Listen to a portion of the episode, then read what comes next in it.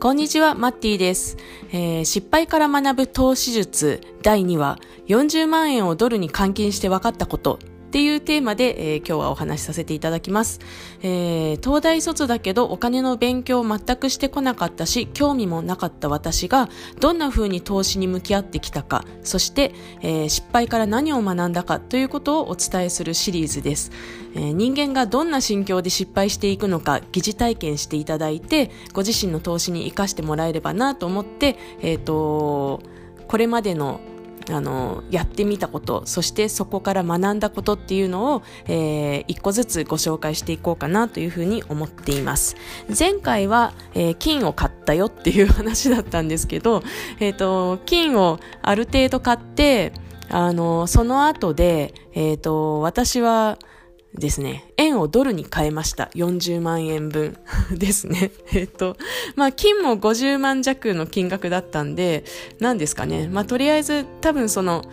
え、ー、と、最初は10万円ぐらいが許容範囲だった私の、あの、なんていうか、お金のキャパが、えっ、ー、と、40万円ぐらいは何か違うものに、4、50万は入れてもいいかな、みたいな、えー、感覚になってきたんだなっていうことを、えー、後から見返していて思います。やっぱね、最初怖いんですよね、円を違うものにやるのが。それがどういうふうに動いていくのかっていうのがわからなくてすごく怖いので、えっ、ー、と、少ない金額から、まあ、私はまあ、というわけで10万ぐらいだったんですけど、まあ、たまたまそれはその時にお金があったからそれくらいの金額だっただけで、えーと、別にね5000円でも1万円でもなんなら100円でもいいと思うんですよねなんか少額からあのやってみてやってみると必ず分かることがあるので,、えーと、ですこうやってあの、まあ、だったらこれくらい入れてもいいかなみたいな感じでキャパがだんだん広がっていくのであのまずは無理せず少ないところから始めていただくといいのかなっていうことをすごく思います。で、えっ、ー、と、まあ、その、円を ドルに変えました。40万円。あの、結構本当にすごく緊張したんですよね。なんか今このタイミングで変えていいのかみたいな。あの、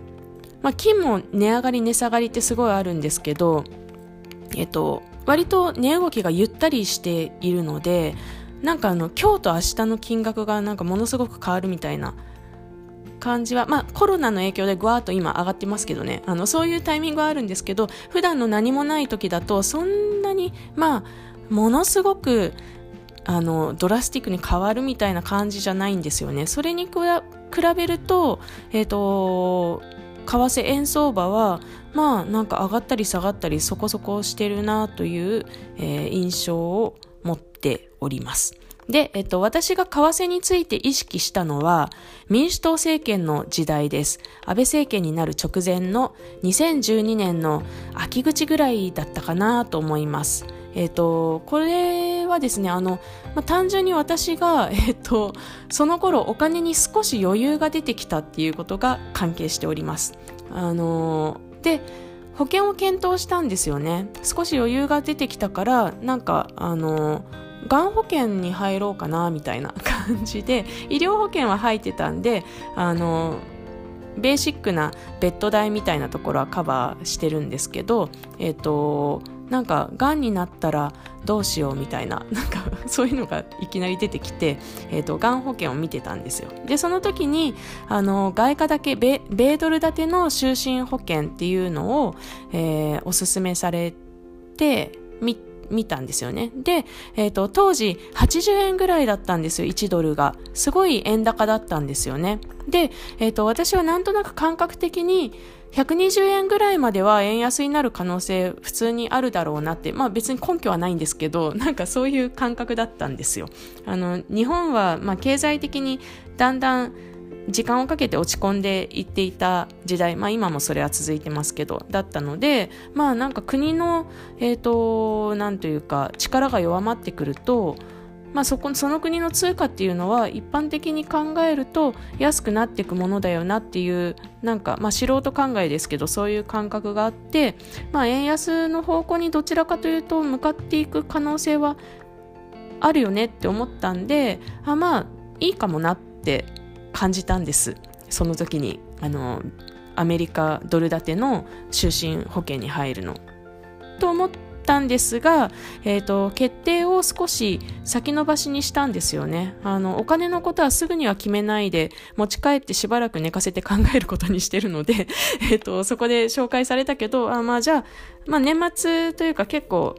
うん、そうですね。年末に近づいていく時期だったんで、ちょっと考えますって言って、えっ、ー、と、まあ、年明けぐらいに、あの、動き出そうかな、みたいな、年末年始かけて考えようかな、みたいな感じで持ち帰ったんです。そしたら、その年の年末に、安倍政権にいきなり変わった瞬間に、一気に80円が100円になったんですよね。それで、うわーと思って、あそこで買っていれば、お金増えたのにっていうなんかこのお金増えたのにっていう感覚を初めて味わったのがこの、えーと、安倍政権になった瞬間でした。あのそれまでほぼお金に興味なかった。おかなんていうか投資でお金を増やすっていうことに全く興味がなかったしそういう発想なかったんですけど多分そこの発想に目を開かせてくれたのが、えー、安倍政権だったかなというふうに思います。結果私は乗り遅れてここではあの儲かってないというか、まあ自分の感覚的にはもう安倍政権のおかげで損したぐらいの感覚になったんですけど、当時は。あの はい。で、えっ、ー、と、まあ、この頃は金しか買ってないし、投資にあんまり興味ない時代なんですけど、まあ、だから全然知らなかったんですけど、投資家にとっては、まあ、あの、量的緩和、まあ、アベノミクス、量的緩和すると、えっ、ー、と、円安株高になるのって常識だったんですよね。あのでだから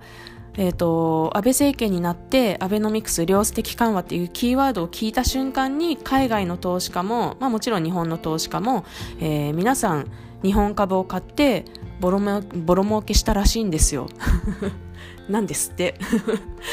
私は乗れてません、そこに。はい。で、え、ー、と、100円になって、ああ、もう100円になっちゃった。さすがに20円も円安になったら、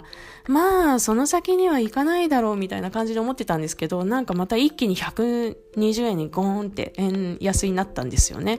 まあ、当時なんか日銀の黒田さんの、えっ、ー、と、その円安目標が120円ぐらいだったらしくっ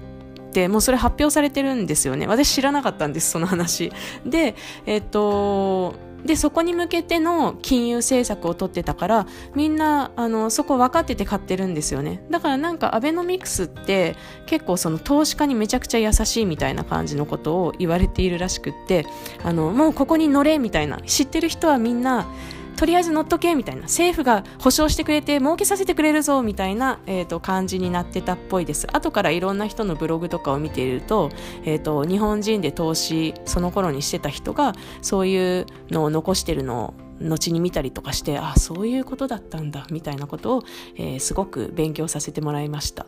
まあ、なんか政府が投資家の稼ぎを保証するってもう完全に市場から離れてるしどうなんだろうって すごい思うんですけど、うん、まあなんかそういう状況だったみたいですね。はい。でもまあ結局今コロナでアメリカもなんかかんねえっ、ー、と金利をゼロにしたりとかみたいな金利の政策とかそういう緩和の量的緩和みたいなことって、まあ、政府がやる景気対策ではあるんだなっていうことは、まあ、その後勉強して知っていくんですけど、まあ、そういうことがありました。で、え、ー、と、それでですね、この先ですね、私が何をしたか。えっ、と、すごい勢いで短い期間に80円から100円、100円から120円みたいな感じで、めちゃくちゃ円安になってったんですよ。で、え、これ以上円安になったらマジで怖いと思って、えっ、と、2015年の10月に、119円の時に40万円ドルに変えました。で、えっ、ー、と、今日2020年7月29日現在の円相場は105円なので、私はこの時に入れた40万円は5万円損をしています。で、後から見,、ま、見返すと、えー、2015年に120円でドルに変えたんですが、その後、2016年には、えー、なんと円相場は100円台に一度円高方向に戻っています。まあ、一瞬だったんですけどね。で、また120円ぐらいになったり、110円ぐらいになったりっていうのを上がり下がり繰り返して、え、ー、と、コロナ前はなんとなく110円ぐらいで上下してたかなっていう印象でした。で、え、ー、と、ここのところ、アメリカの金利政策、ゼロ金利政策の影響で105円になっているみたいです。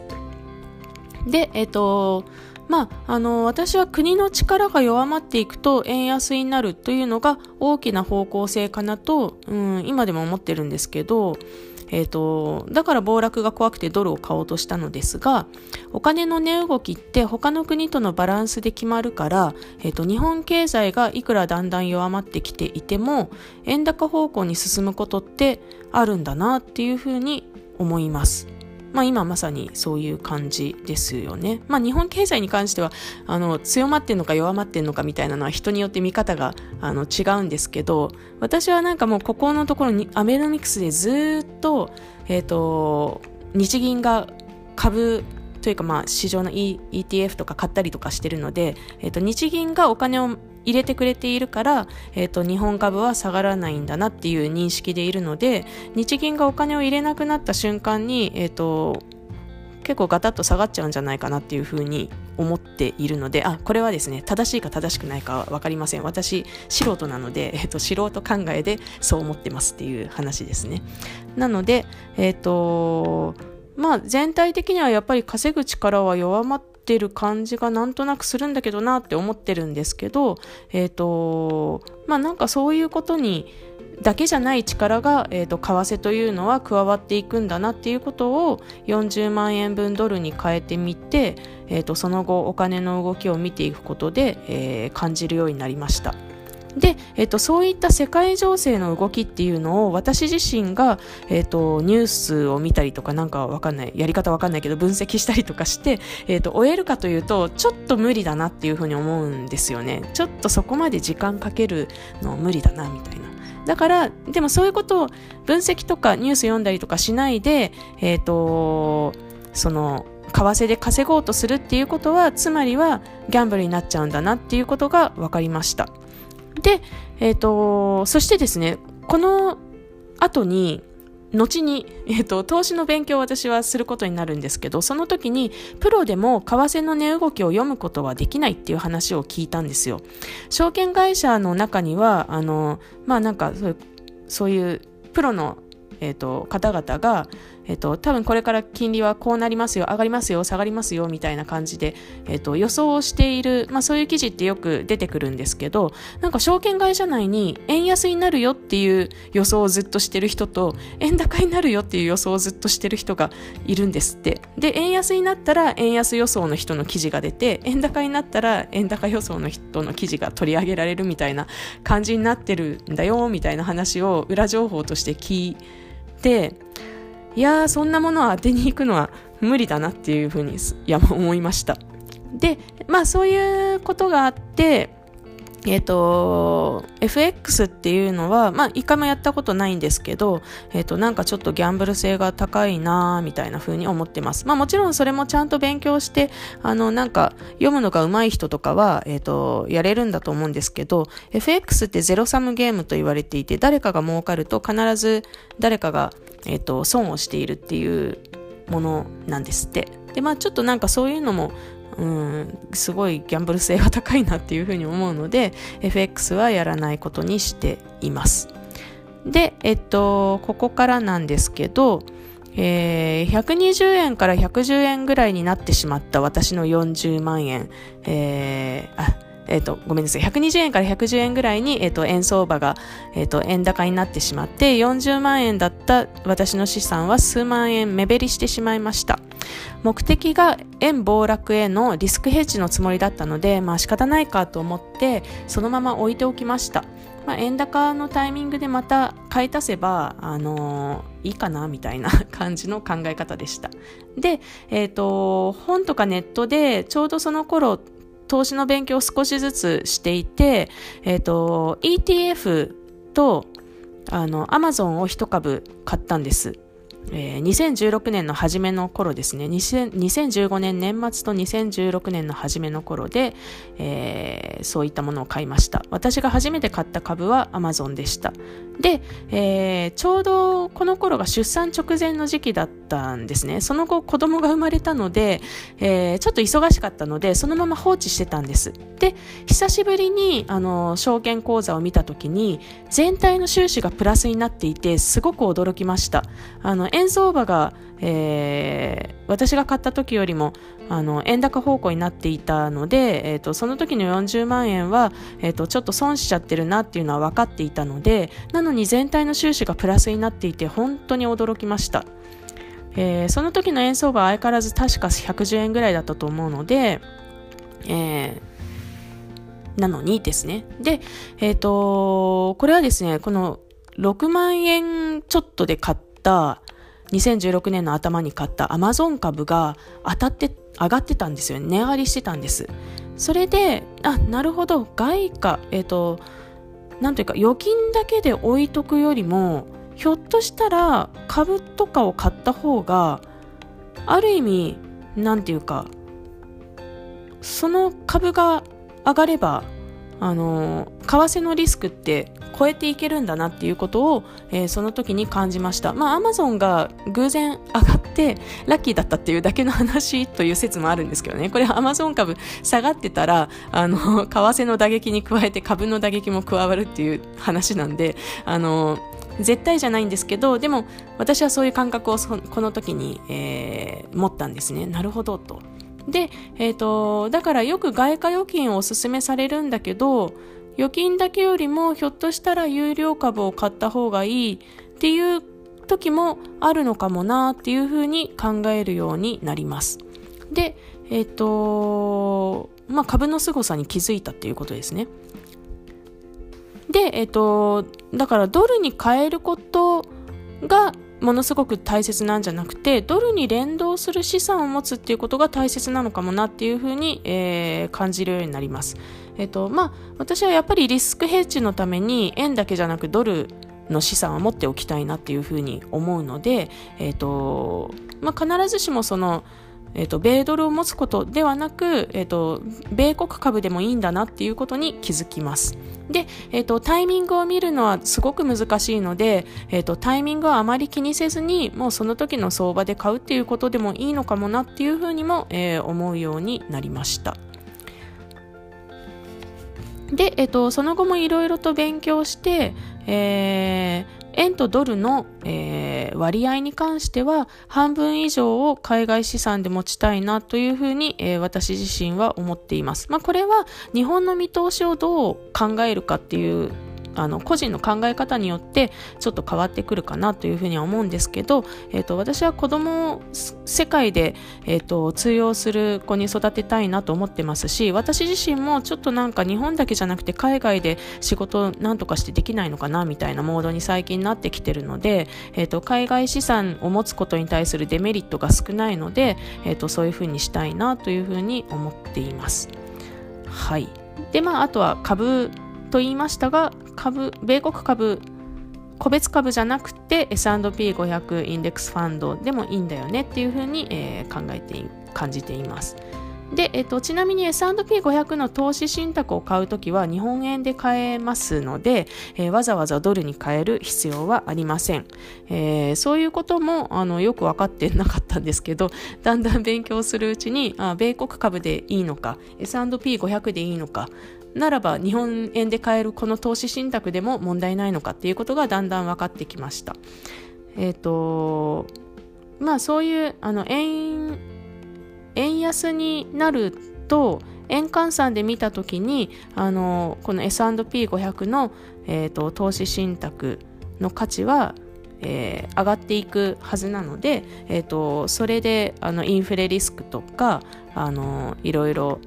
円安のリスクとかみたいなのはリスクヘッジできるんだなっていうふうに、えー、理解するようになりました。えっ、ー、とまあ、そんなわけで あの40万円をドルに換算してみた見ました。で、えっ、ー、と、この120円っていうタイミングで変えていいんだろうか、このまま円高になったら私損しちゃうみたいな感じで、えっ、ー、と、すごい、そこが心配だったんで、あの、本当に清水の舞台を飛び降りるみたいな気持ちで、えー、変えたんですけど、うん、なんかまあ、あんまりタイミングはもうわかんないから、あの、その時その時で、えっ、と、ちょこちょこ変えていけばいいんじゃないかなっていう結論に今はなり、えー、さらに別にあの米ドルを持たなくてもえーと、米国株に連動した投資信託を買っていくっていうことで私がやりたかったリスクヘッジはできるんだなっていうふうに、えー、思いましたよっていうのが、えー、今日の結論でした。はい、えー、で、えーと次次回はえー、私が最初に ETF と Amazon 株を買った時に感じたことをお話しします ETF はバンガードトータルワールドストックというものを買いましたえっ、ー、とちょうど出産前の時期で里帰りして暇だったので、えー、親がお世話になっている野村証券や銀行にセミナーを聞きに行ったり、えー、本を読んだりして勉強して、えー、いろいろ買いました。で、えっ、ー、と、その時にいろいろの親の運用の話をするときに一緒に野村証券についてったりとかしたんですけど、あの、まあ本当よく言われることではあるんですが、野村証券とか銀行とか野村証券の窓口特に窓口とか銀行の窓口とかで運用してはいけないっていうふうにまあよく言われるんですけど本当にその通りだなと私も心から思いましたよっていうことも あのお話しさせていただこうかなというふうに思います、えー、今日も聞いてくださってありがとうございました。